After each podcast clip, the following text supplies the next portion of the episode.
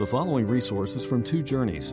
Two Journeys exists to help Christians make progress in the two journeys of the Christian life the internal journey of sanctification and the external journey of gospel advancement. We do this by exporting biblical teaching for the good of Christ's church and for the glory of God. Please visit twojourneys.org for more resources.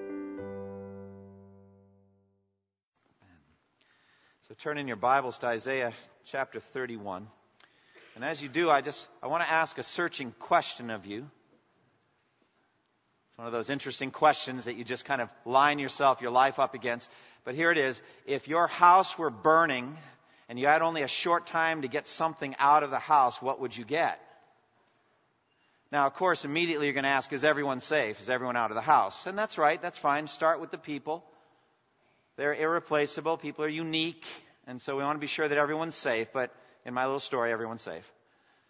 Everyone's out, and you have a chance to get something out of the house, one thing that you can carry. What would you, what would you pick? What would it be? Would it be, you know, a, a, photo album? Would it be some mementos that are irreplaceable? If they burn, it can never be replaced. Can't buy them in the store. Would something like that? Maybe an heirloom, a family heirloom. Maybe a box of silver that came from your grandmother, and you just could never get that back. Something precious like that. Doesn't matter what it is, you're just thinking about it right now, okay? And, and so that question causes your value system to rise up and be exposed, doesn't it? What it is you value among your possessions. It just does.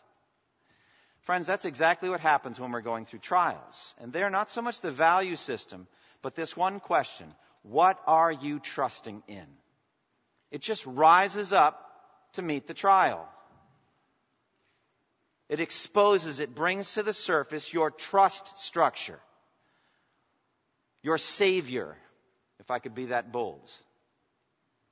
So, for example, let's say you're going through a health crisis. Let's say you're uh, awaiting the results of some pretty serious diagnostic tests for, for a, perhaps a, a, fatal illness, and you, you haven't heard yet. And your mind is going through the various options. What if it is cancer of that type? What if it's leukemia? What if it, what if it is, you know, a, a rare liver disorder that, you know, is usually fatal? What, what then? What are you going to think? Well, it's amazing what medical science can do these days. It's incredible what the pharmaceutical researchers can come up with. Surely they'll come up with something to save my life. Or, you know, we live in a great city, the city of medicine. There's got to be some skilled surgeons, some skilled medical people. You start having these thoughts. Friends, your trust structure is floating to the, to the surface. And my question is not so much do you have these thoughts, but on what are you ultimately resting in that time?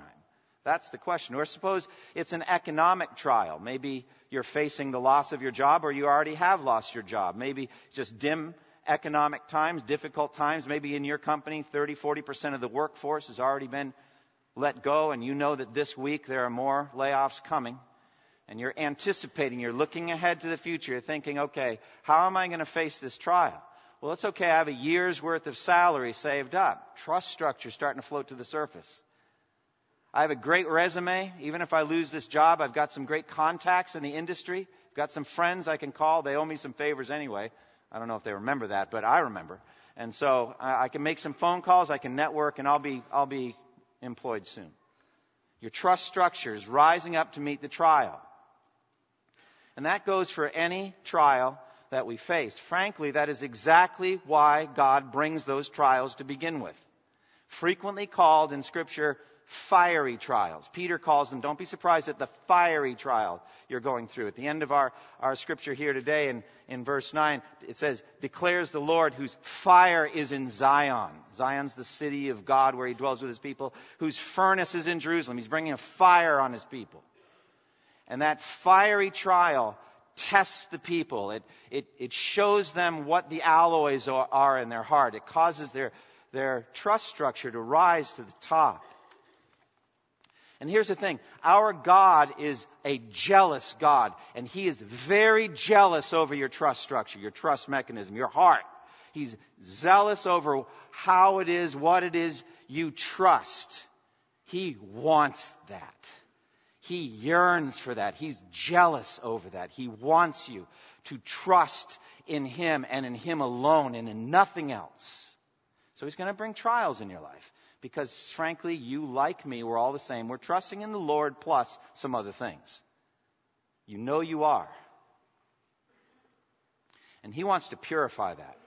And as I said in my prayer, alluded, it doesn't happen during the easy times. Doesn't happen during the times of prosperity. Those trust structures aren't exposed, and, and we're not caused to turn away from them during easy times.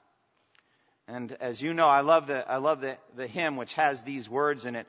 See the incarnate God ascended, pleads the merits of his blood. Venture on him, venture wholly. Let no other trust intrude. Those, those words, they're not scripture, but just powerful hymn, and they just weigh on me, each one. Any other trust than Jesus, who shed his blood for me, is an intrusion between me and God. It has no place there. And yet I know of my heart that other trusts are intruding all the time. And it's hard to keep them at bay. And so the Lord must bring, does bring significant, painful trials into our lives to expose, to strip away any deceptions, any illusions, and to show us what we are leaning on, what we are relying on, what we are trusting on, because He wants it for Himself. That's what Isaiah 31 is really ultimately about. Isaiah 31 is ultimately about that. It's a series of prophecies given at the end of the 20s of Isaiah on into the 30s, 28 through 35. A series of oracles, a series of prophecies made by the prophet Isaiah. The Old Testament scholars time them somewhere between 705 BC and 701 BC. By that time, the northern kingdom of Israel had already been exiled by the Assyrians for their wickedness and their sin, their idolatry. They're already gone. Southern kingdom of Judah is still threatened, significantly threatened by Assyria. They're facing, as far as they're concerned, imminent invasion.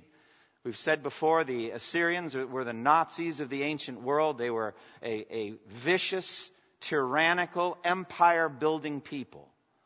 They used psychological warfare, they used cruelty, and they were adding kingdom to kingdom, and they were seeking to advance their own empire. That's who they were. They were intimidating, they were terrifying, and they were coming. That's a fiery trial, and it was, it was exposing the Jews of Judah, that southern kingdom, exposing their trust structure. Now, during that time, godly King Hezekiah was doing some works of reform in the southern kingdom of Judah, finally getting rid of those offensive high places and causing the Jews to worship in Jerusalem as they had been commanded to do by the law of Moses. Those high places were stubborn errors in the lives of the people, but Hezekiah finally saw through to the removal of them. But he was also surrounded by some, it seems, faithless counselors who were giving him advice and pushing him to do something more than just spiritual answers. They were reaching out to Egypt in particular, sending emissaries, ambassadors down to Egypt with gold and silver on camelbacks and donkey backs, making their way across that, that Negev, that desert, to to Egypt to get some advice and counsel from the wise men of Egypt and to seek military protection from the Egyptians. And that deeply offended God. He was deeply offended by that. It really bothered him. And so there's a series of oracles, one after the other, about this very thing. So look at verse 1.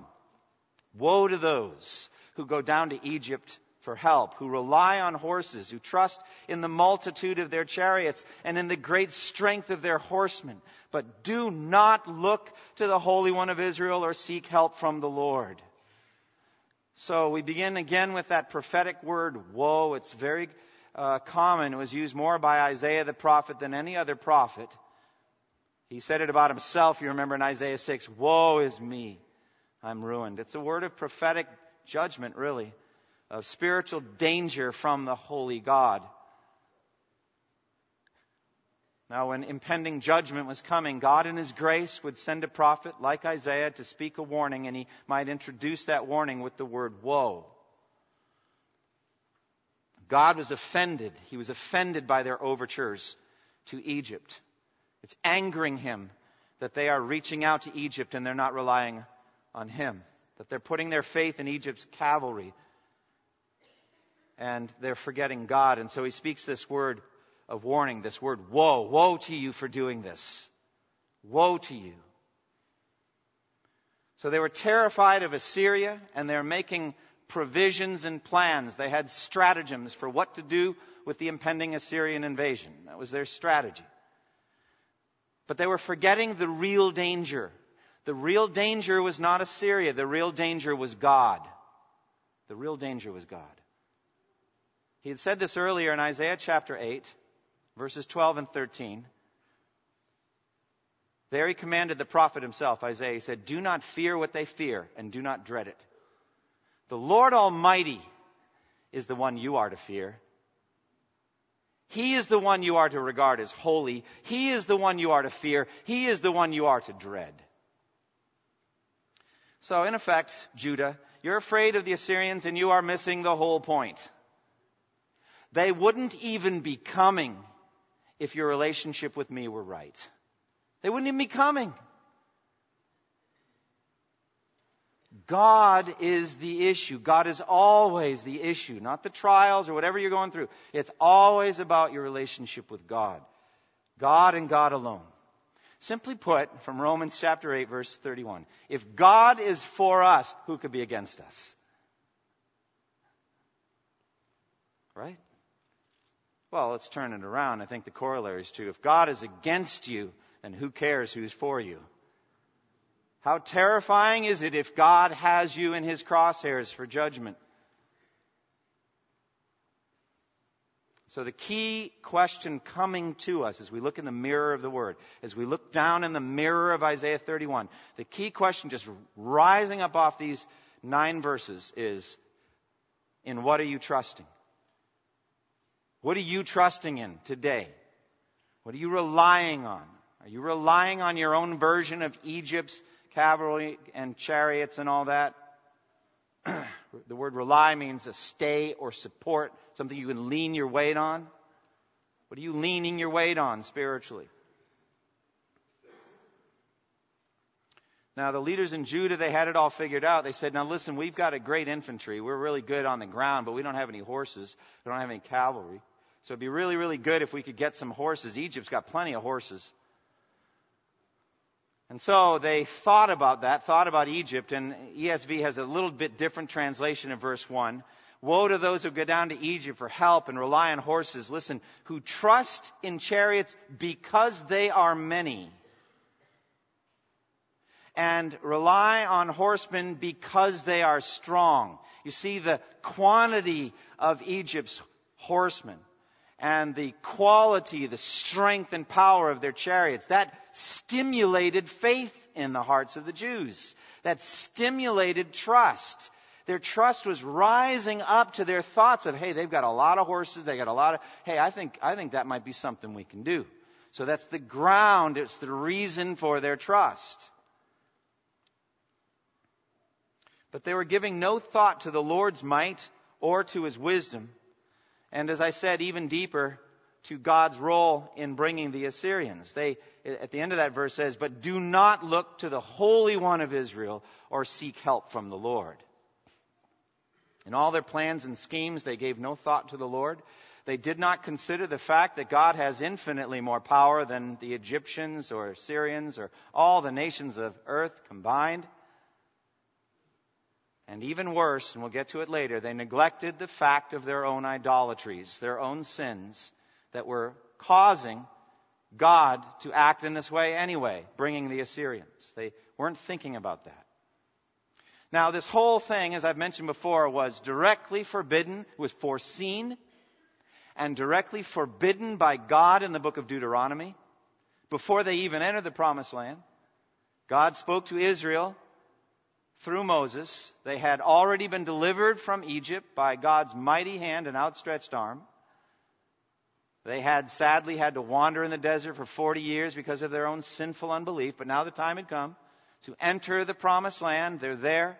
In the plains of Moab across the Jordan River, and God gave them the law a second time, Deuteronomy. And he added to it, he foresaw the day when Israel would have a king. They didn't have one at that point. They had Moses as a prophet and leader, but they, they had no human king. But he foresaw the, the day when they would have a king. Deuteronomy 17 gives con, uh, restrictions and commands about the king. And he says in Deuteronomy 17:16, the king, moreover, must not acquire great numbers of horses for himself or make the people return to Egypt to get more of them, for the Lord has told you you are never to go back that way again. Already told them this is the very thing you must not do. Friends, as Jesus put it very plainly, no one can serve two masters, and you can't trust in two saviors. It's going to be one or the other. And they had already made their decision. They were trusting Egypt and not looking to the Lord and relying on God. They made their decision. And, you know, in the scripture, you see again and again in the Old Testament, the arithmetic of God doesn't add up to man. You know what I'm saying? God just does things mathematically differently than we would do. I mean, take the case of Gideon, for example. Gideon, you have too many men to fight this battle. That's weird. Too many men? God, I was praying that you would actually help me with the mustering here. We're not getting a great turnout here. They're afraid of the Midianites. As well they should be. No, no, still, you have too many men. You remember, little by little, he whittles the troops down to just a small number of men, 300. And they go into battle with no weapons in their hands at all. I mean, that's just God's ways are not our ways. But he's very plain about why it must be this way. So that you will not boast against me that it was by your own strength you defeated the Midianites. He does this again and again. God's arithmetic, arithmetic just doesn't add up. Take the case of Asa in, in 2 Chronicles 14 when the Cushites come with a million men. A million men. Myriad of myriads. NIV just gives us a vast army, but I like a million men. What do you think? Especially since Asa's troops numbered 300,000, outnumbered three to one. Who's going to win? Whoever God wants to win. it's really that simple. Whoever God wants to win. In that case, he wanted Asa and his 300,000 men to win. Or take the case of Jehoshaphat in 2 Chronicles 20, when the Moabites and Ammonites came out again with a vast army, and Jehoshaphat didn't even go out and fight. They just went out and worshiped and waited and the Moabites and Ammonites killed each other to a man. And then Jehoshaphat collected the booty. What a powerful, mighty army we have. It's like, yeah, you're good at collecting booty for a battle you didn't even fight. God does this again and again. Now, this passage does not, I think, reject military preparations out of hand as though somehow they're wrong. It's not, it's not saying that. There are ample evidences of godly people in the Bible making military preparations. Jesus even talked about that, about you see an invading army and too many men, and you, you know you sit down and you calculate and you send out emissaries to win peace. Jesus even talked about that. But the issue is trusting in that. Thinking that because you have a mighty army, a big army, you're definitely going to win all the battles. And forgetting God in all of that. So military preparation is fine as long as it's a subset of openly trusting in God to deliver. This is, I think, a good warning to our nation in particular, to the United States of America. America has an astonishing military budget.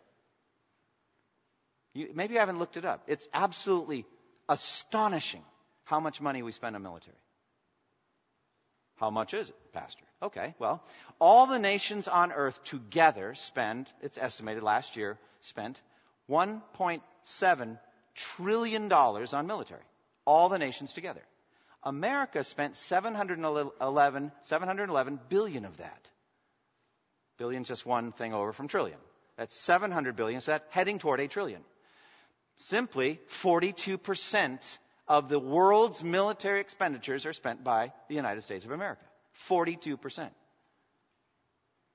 And as a matter of fact, if you, if you look at the next 14 nations combined, I don't have it memorized, so I'll read it. China, Russia, United Kingdom, France, Japan, Saudi Arabia, India, Germany, Brazil, Italy, South Korea, Australia, Canada, and Turkey. Add all them up, that equals the U.S., roughly. Next 14 nations combined. What's my point? Well, the point is it's easy to think that because of all that money, we are safe from attack. You see what I'm saying? We're going to win every battle. The really scary part about that expenditure is it's coming at a time when we are becoming increasingly secular and increasingly allergic to public di- displays of faith and God language in the public square. That is a dangerous combination. So be warned, O people who trust in military strength but do not look to the Lord. It comes right up off of verse 1. Look at it. Ecclesiastes 9:11, the race is not to the swift nor the battle to the strong. That's strange. It's in the Bible. Or this one, Psalm 33:16 and 17. No king is saved by the size of his army. No warrior escapes by his great strength. A horse is a vain hope for deliverance. Despite all of its great strength, it cannot save. That's a that's a partner verse to the thing being dealt with here in Isaiah 31. Don't trust in the horse, it can't save you. So that's where secularism and our pride and wealth come to threaten our very existence. Secularism, keeping God out of the public square, making God irrelevant to everything, keeping God language out. That's secularism. Pride, America's determination to have the best stuff, always the best that money can buy. Wealth, having the economic means to buy a lot of that best stuff. For example, the ability to afford a nuclear powered aircraft carrier at $4.5 billion each, and that's without the airplanes.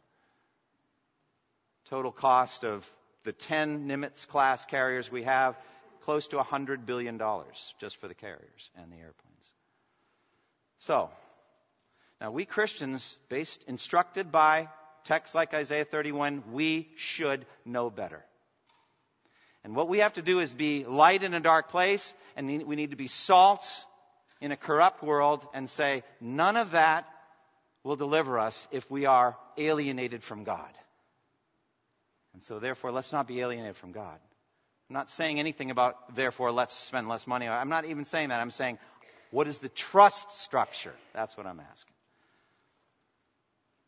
Ultimately, the issue here is God. And in verses 2 through 5, we see the greatness of God's power both to destroy and to deliver. God here lays out some of his credentials as Savior. He does it in a marvelous way. It's amazing how they forgot what God had done in the past. Now, Egypt was known for a number of things, known for its wisdom, its wise counselors, known for its economic bounty because of the constantly flowing Nile and the abundant harvest, known for its military strength. Let's take wisdom, for example. The pyramids as a whole, but especially the Great Pyramid of Giza, is it just a display of human ingenuity and engineering and, and just intellectual prowess that's just staggering. Do you realize that the Great Pyramid of Giza was the tallest human structure for 38 centuries? For 3,800 years, the Great Pyramid was the tallest man made thing on earth. Finally, a cathedral in London passed it by in 1525. And then after that, it was an average of 50 to 75 years to whatever was number one, and then it would be bypassed by the next building. Now it's down to like months, I think. You get the honor for about 18 months, and the next high rise takes it from you. No one's ever going to break the Great Pyramid's record of 38 centuries as number one. So basically, that's a testimony to incredible wisdom and, and skill, intellectual prowess.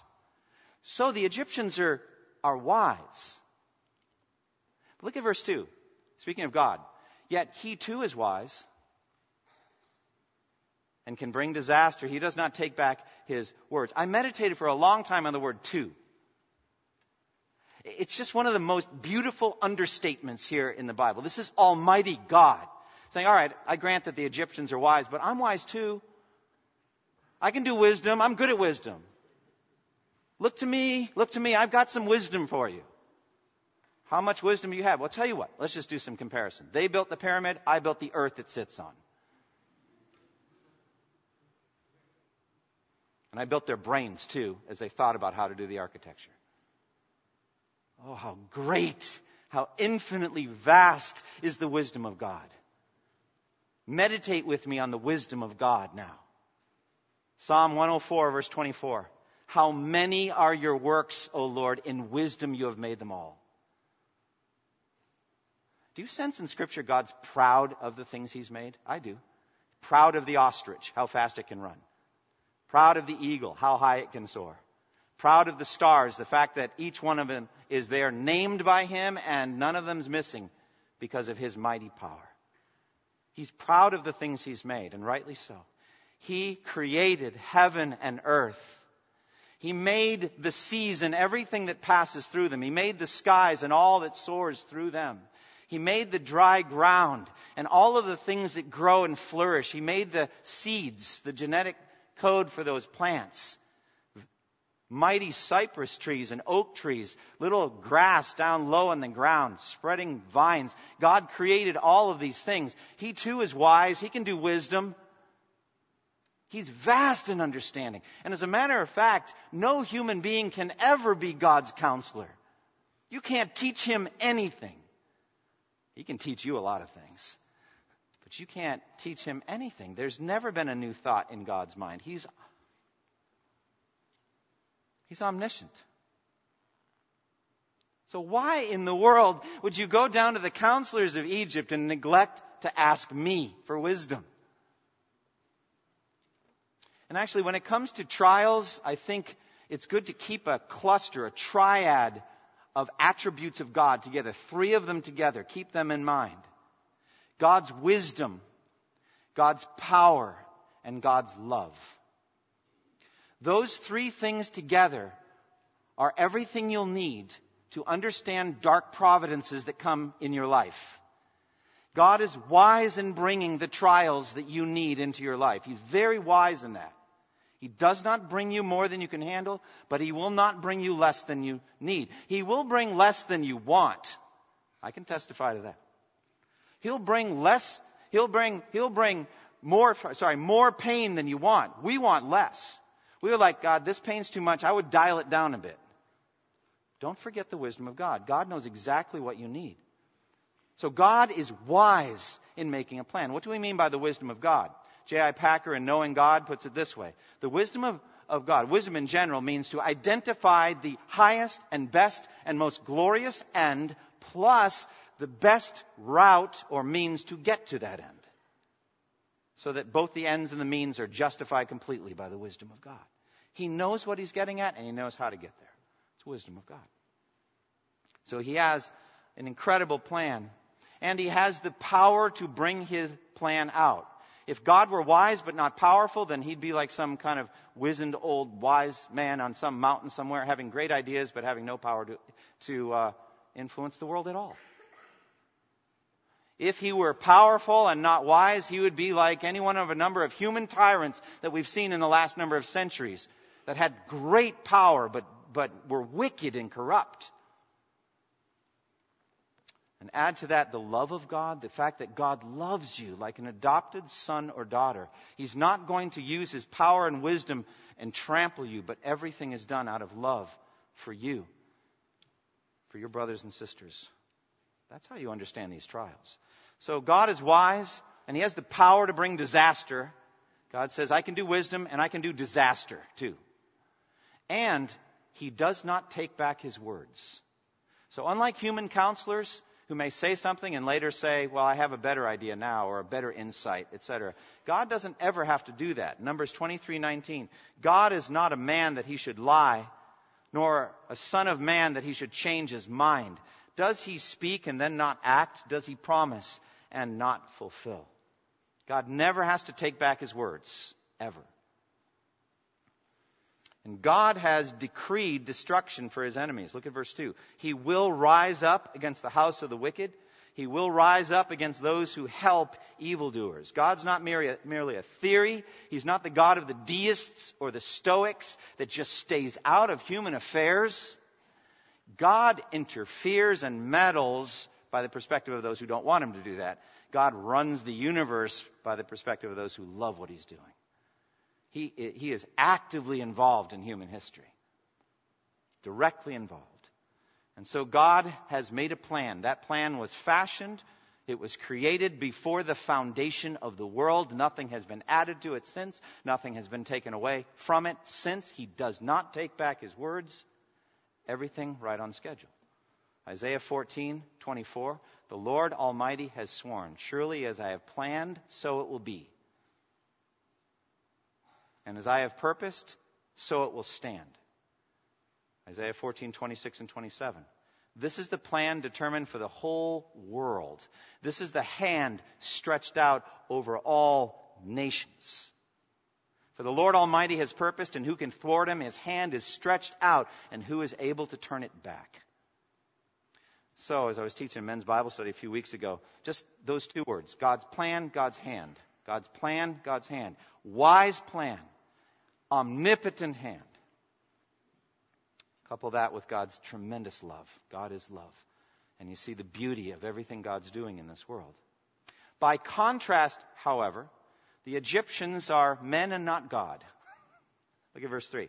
But the Egyptians are men and not God. Their horses are flesh and not spirit. When the Lord stretches out his hand, he who helps will stumble, and he who is helped will fall. Both will perish together. Now, the contrast here is not flesh versus spirit in a dualistic sort of sense. It's just human, mortal, and all that versus God. God is spirit, Jesus says. Those who worship him must worship in spirit and truth. God's help is infinitely more powerful than man's help because they're just offering horse flesh, basically. They're just offering horse flesh. And wouldn't you much rather have the infinite power of the Spirit God on your side? Now, that's part of the problem, isn't it? God is Spirit. He's therefore invisible. He's like a wind. We can't see him. We don't know that he's even there. Therefore, most people don't even believe that he exists. They, they, they say in their hearts, there is no God. God's existence, his activity must be taken by faith, must be discerned by faith. And he declares that it is his will that both those who help wrongly and those who receive the wrong help, both of them will perish together. Remember, he spoke a woe at the beginning of this chapter on that. So you go out, you go get your Egyptian cavalry, you go get your Egyptian counselors. Both the Egyptian cavalry and counselors and those who hired them will fall together. He's decreed this. God is mighty and powerful, and he is undaunted by human power and prowess. He's not intimidated by it at all. He gives us two beautiful images in verses 4 and 5. The first image is God as a mighty lion. Don't you love this? I don't know if this is where C.S. Lewis got it, got his image of Aslan as Jesus, a lion, maybe a lion of the tribe of Judah, I don't know. But I love this verse. Look what he says in verse 4. This is what the Lord says to me as a lion growls, a great lion over his prey. And though a whole band of shepherds is called together against him, he's not frightened by their shouts or disturbed by their clamor. So the Lord Almighty will come down to do battle on Mount Zion and on its heights. It's a great image. So you get this, I get a picture of, of a lion coming in and grabbing some sheep, let's say, and dragging it off from the flock and kind of settling down to consume it under a tree. Uh, a shepherd sees it happen and thinks, I better go get some reinforcements. So he gets all of his shepherd friends, like 18 of them, let's say, and they kind of keep a distance from this lion who is feeding on this carcass now, this mangled thing, and they're trying to shout and yell and make banging noises and all that. And you get the feeling the lion just eating and looks up. And he's just in, not in any way moved or intimidated. He's not going to move at all. There's nothing they can do to scare him. God is like that. That's what the text says. There is nothing that we can do as a human race, all seven billion of us, there's nothing we can do to scare God. There's nothing we can do to intimidate him or move him off his purpose. Psalm 2 is the best photo of this in the Bible, the best image of this. Why do the nations rage and the peoples plot in vain? The kings of the earth take their stand and the rulers gather together against the Lord and against his Christ, his anointed one. The one enthroned in heaven laughs. The Lord scoffs at them. Then he rebukes them in his anger and terrifies them in his wrath. What do you think would happen to those 18 shepherds if the lion leaves the carcass and starts running right at them? They're going to scatter like the chaff before the whirlwind. It is very, very important for us to meditate on the greatness of God compared to human beings. We fear man too much. God's not afraid of us at all. So that's the first image. The second image is of a bird kind of hovering protectively over a nest. Think an eagle here over a bunch of little eaglets. Verse 5 like birds hovering overhead, the Lord Almighty will shield Jerusalem. He will shield it and deliver it. He will pass over it and rescue it. So it's kind of two different images. The first is an image of God devouring a carcass, and nothing can move him from finishing his devouring. And the second image is of a, maybe a mother eagle sheltering and protecting her young, and nothing can get in there to hurt them. And God does both at Jerusalem, interestingly. Now, here we have, I think, a clear reference to the Passover. It's in quotations in the NIV, maybe also in the ESV. He will shield it, he will pass over it, you see? Because it's the same Hebrew word for the Passover.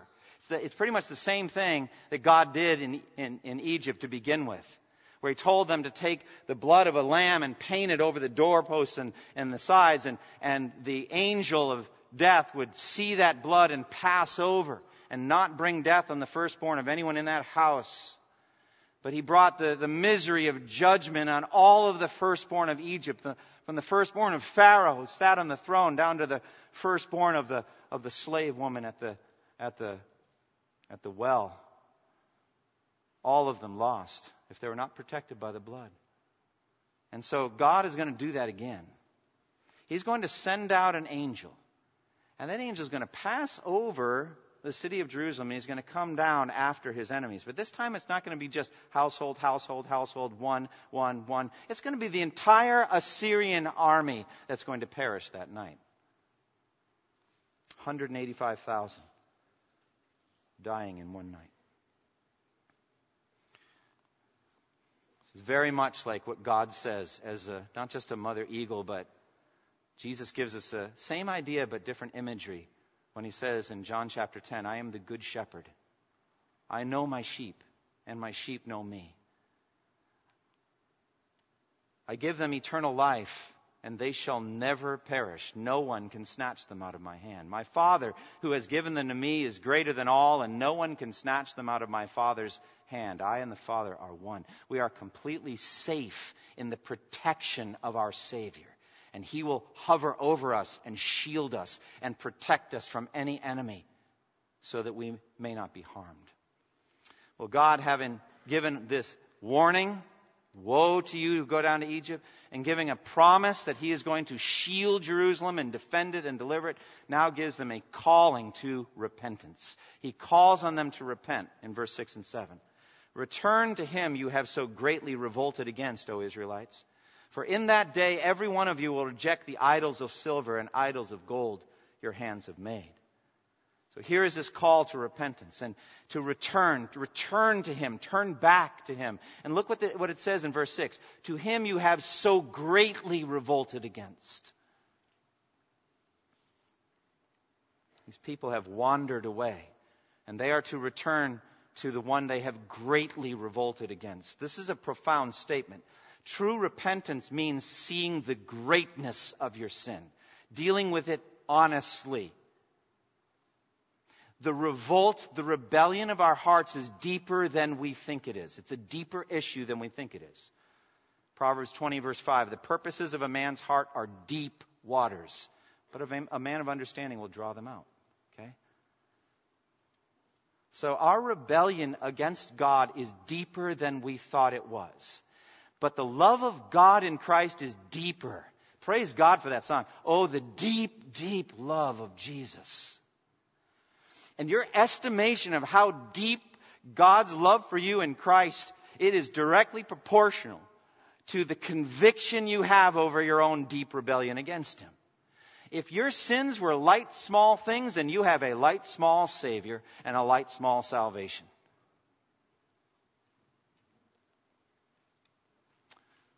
And you're no true prophet or no true pastor if you tell the people that their sins are light, small things. Jeremiah 6:14 The false prophets have healed the wound of my people lightly saying peace peace where there is no peace. That's not real healing, friends. We don't put band-aids over things that need surgery. And so for us, we have to deal honestly. We have to say, verse 6 is about me. Return to him you have so greatly revolted against. Don't make light of your rebellions and don't make light of your idolatries. Verse 7 For in that day every one of you will reject the idols of silver and gold your sinful hands have made. You know what this is? Look at it, just grammatically. This is a prophecy. Isn't that marvelous? Not you ought to, or you should, or you better. No, no, no. You will. You will most certainly reject all your idols. You'll hate them all. You'll throw them away to the rodents and bats, he says in Isaiah 220. You'll throw them away like a menstrual cloth, he says in Isaiah 30. You're going to throw them away. You'll hate them and you'll throw them away. So I just say, Lord, do that. Let me hate it now. The sooner I can throw them away, the better. Amen. Hallelujah. This is a, and this is a prediction of revival. Not some of you will throw away some of your idols. All of you will throw away all of them. Every one of you will throw away all of your idols that your sinful hands have made. This is genuine repentance. You will hate them, those idols, and turn away from them, and turn to the God you have revolted against, and you'll love him, and you will follow him. And, says the Lord, I'm going to kill Assyria. You don't need to send to Egypt. I'm telling you what I'm going to do. I've told you again and again. I'll tell you again. I'm going to kill them. Look at verse 8 and 9. Assyria will fall. I'm going to kill them. Assyria will fall by a sword that is not of man. A sword not of mortals will devour them. They will flee before the sword. Their young men will be put to forced labor. Their stronghold will f- fall because of terror at the sight of the battle standard. Their commanders will panic, declares the Lord, whose fire is in Zion, whose furnace is in Jerusalem. The mission to Egypt is worthless. You don't need it. Don't send your gold and silver down there. They're not going to help you. Their help is worthless. I'm going to act directly. And a supernatural sword is going to come on the Assyrian army. A sword not of men. He says it twice. A sword not of mortals. Very plain what he's going to do. And not only that, he goes beyond it. He says their fortress, you know, Nineveh, all their mighty fortress cities, they're going to fall too. Actually, this is going to be effectively the end of the Assyrian Empire. They're going to start running when they see the battle standard. They will lose their courage, they will lose their confidence, and they're going to get conquered by the Babylonians. That's coming up. God is a consuming fire, and the Assyrians will be consumed in his furnace. What applications can we take from this? Well, first, I always ask in Isaiah, how does this point to Christ? Well, let's go back to verse 2. He too is wise. How wise is God? Or let's ask this question What is the greatest display of the wisdom of God there has ever been? Is it creation? No. No, it's not. I mean, it's true in Psalm 104:24 that how wise is God, how manifold his works, and wisdom he made them all. That's great. But there's a greater wisdom on display. What is the greatest display of the wisdom of God there's ever been? The cross of Jesus Christ. First uh, Corinthians chapter 1 verse 23 and 24, we preach Christ crucified. To the Greeks, foolishness. To the Jews, a stumbling block. But to those whom God has chosen, Christ, the power of God, and Christ, the wisdom of God. For the foolishness of God, so to speak, is wiser than man's wisdom. So here's the wisdom of God for you. I, I think you know the Assyrians aren't coming for you. Do you know that? It's like, great pastor, now we're ready for the Assyrian invasion. Well, it's not going to come. The Assyrians are gone. They've been destroyed. but that doesn't mean you're out of danger. There is the same danger facing you as faced the people back then the holiness of God, the law of God. Judgment day is coming. It is appointed to each one of us to die once, and after that to face the judgment. Are you ready? There's only one defense for the holy inquiry of God on Judgment Day, and that's the shed blood of Jesus atoning for your sins and the covering of Jesus' righteousness given you as a free gift. Trust in Him by faith. That is the wisdom of God for you. Do you Christians still need to hear those words? I do. Christ is for me the power of God and the wisdom of God. I can't get tired of hearing that. So, the gospel, I plead with you Understand Jesus is the only Savior, the only defense for that coming judgment. Salvation is found in no one else. For there is no other name under heaven given to men by which we must be saved. Acts 4:12. Secondly, that same trust that justifies your soul, live it out with whatever trial you're going through now or the next one that God has planned for you. Live it out. Trust in Him alone. Venture on Him, venture wholly. Let no other trust intrude. Don't put your trust in the advances of medical science. Don't put your trust in a year's worth of salary saved up. Don't put your trust in anything but Jesus. You could say, now God may use the doctors, He may use the pharmaceutical companies, He may use money that I have saved up, but it's still going to be Jesus saving me. And I look to that. Follow these simple prescriptions when you're going through this trial or the next one, whatever it is. Three simple commands. First Thessalonians 5, 16 through 18. Be joyful always, pray continually, give thanks in all circumstances, for this is God's will for you in Christ Jesus. Those three things. Rejoice in Christ your Savior, trusting in Him. Ask God for what you want in the middle of your trial, and give Him thanks in advance for what He's going to do and presently what He is doing. Thirdly, pray for our nation that we would not trust in the military as a Savior. Pray for that. I mean, it could be that there are some elect people who haven't come to faith in Christ yet who are trusting too much in the military, and there could be a Christian fellow soldier that can share the gospel so that they stop trusting in military and start trusting in Jesus. Pray for that. Pray for that to happen. Not just soldiers and generals and all that, but elected officials and all that, that they would not trust in the size of the military. Isaiah 31 teaches to turn away from that and trust in God does not say make no military preparations, but it says do not trust in them as though they were a savior. Fourth, hate idols more and more. This is the third time Isaiah has told us that we're going to throw them away. So let's throw them away. What do you say? Say, Lord, show me my idols and help me to throw them away. And fifth, understand deep repentance as it's taught in this passage. Feel the weight of verse 6. Return to him you have so greatly revolted against. Don't make light of your sins. Say, I am a great sinner, but you are a great Savior. And your salvation's greater than my sins. It's a grace greater than my sins. Six, celebrate what this passage teaches about God. His power to judge his enemies. Celebrate that. His foreknowledge to know the end from the beginning his grace in warning people ahead of time what is to come. Woe to you if you do this. His immutability in that he does not take back his words. His sovereign power in ruling over the nations. His ability to work genuine repentance in our hearts so that we hate idols. His utter fearlessness like a lion or like an eagle to be unintimidated at all by other human beings. His faithfulness to protect his children from all of their enemies. That's eight different things to praise God for. What a great God we serve. Worship Him, serve Him. And then finally, meditate on God's fearlessness in reference to humans so that you fear man less. Fear him less. Don't worry what man thinks. Don't worry what man can do to you. Be bold in evangelism. Be courageous in your stand, your countercultural stands. Don't fear man. God's not afraid. Why should you be? You're a child of the living God. Close with me in prayer. Father, we thank you for Isaiah 31 and all it teaches us. Thank you for the truths that just flow from these words. Oh Lord, transform us by your word and make us powerful and strong children of God, ready to serve you. In Jesus' name, amen. Thank you for listening to this resource from twojourneys.org. Feel free to use and share this content to spread the knowledge of God and build his kingdom. Only we ask that you do so for non commercial purposes and in accordance with the copyright policy found at twojourneys.org. Two Journeys exists to help Christians make progress in the two journeys of the Christian life the internal journey of sanctification and the external journey of gospel advancement. We do this by exporting biblical teaching for the good of Christ's church and for the glory of God.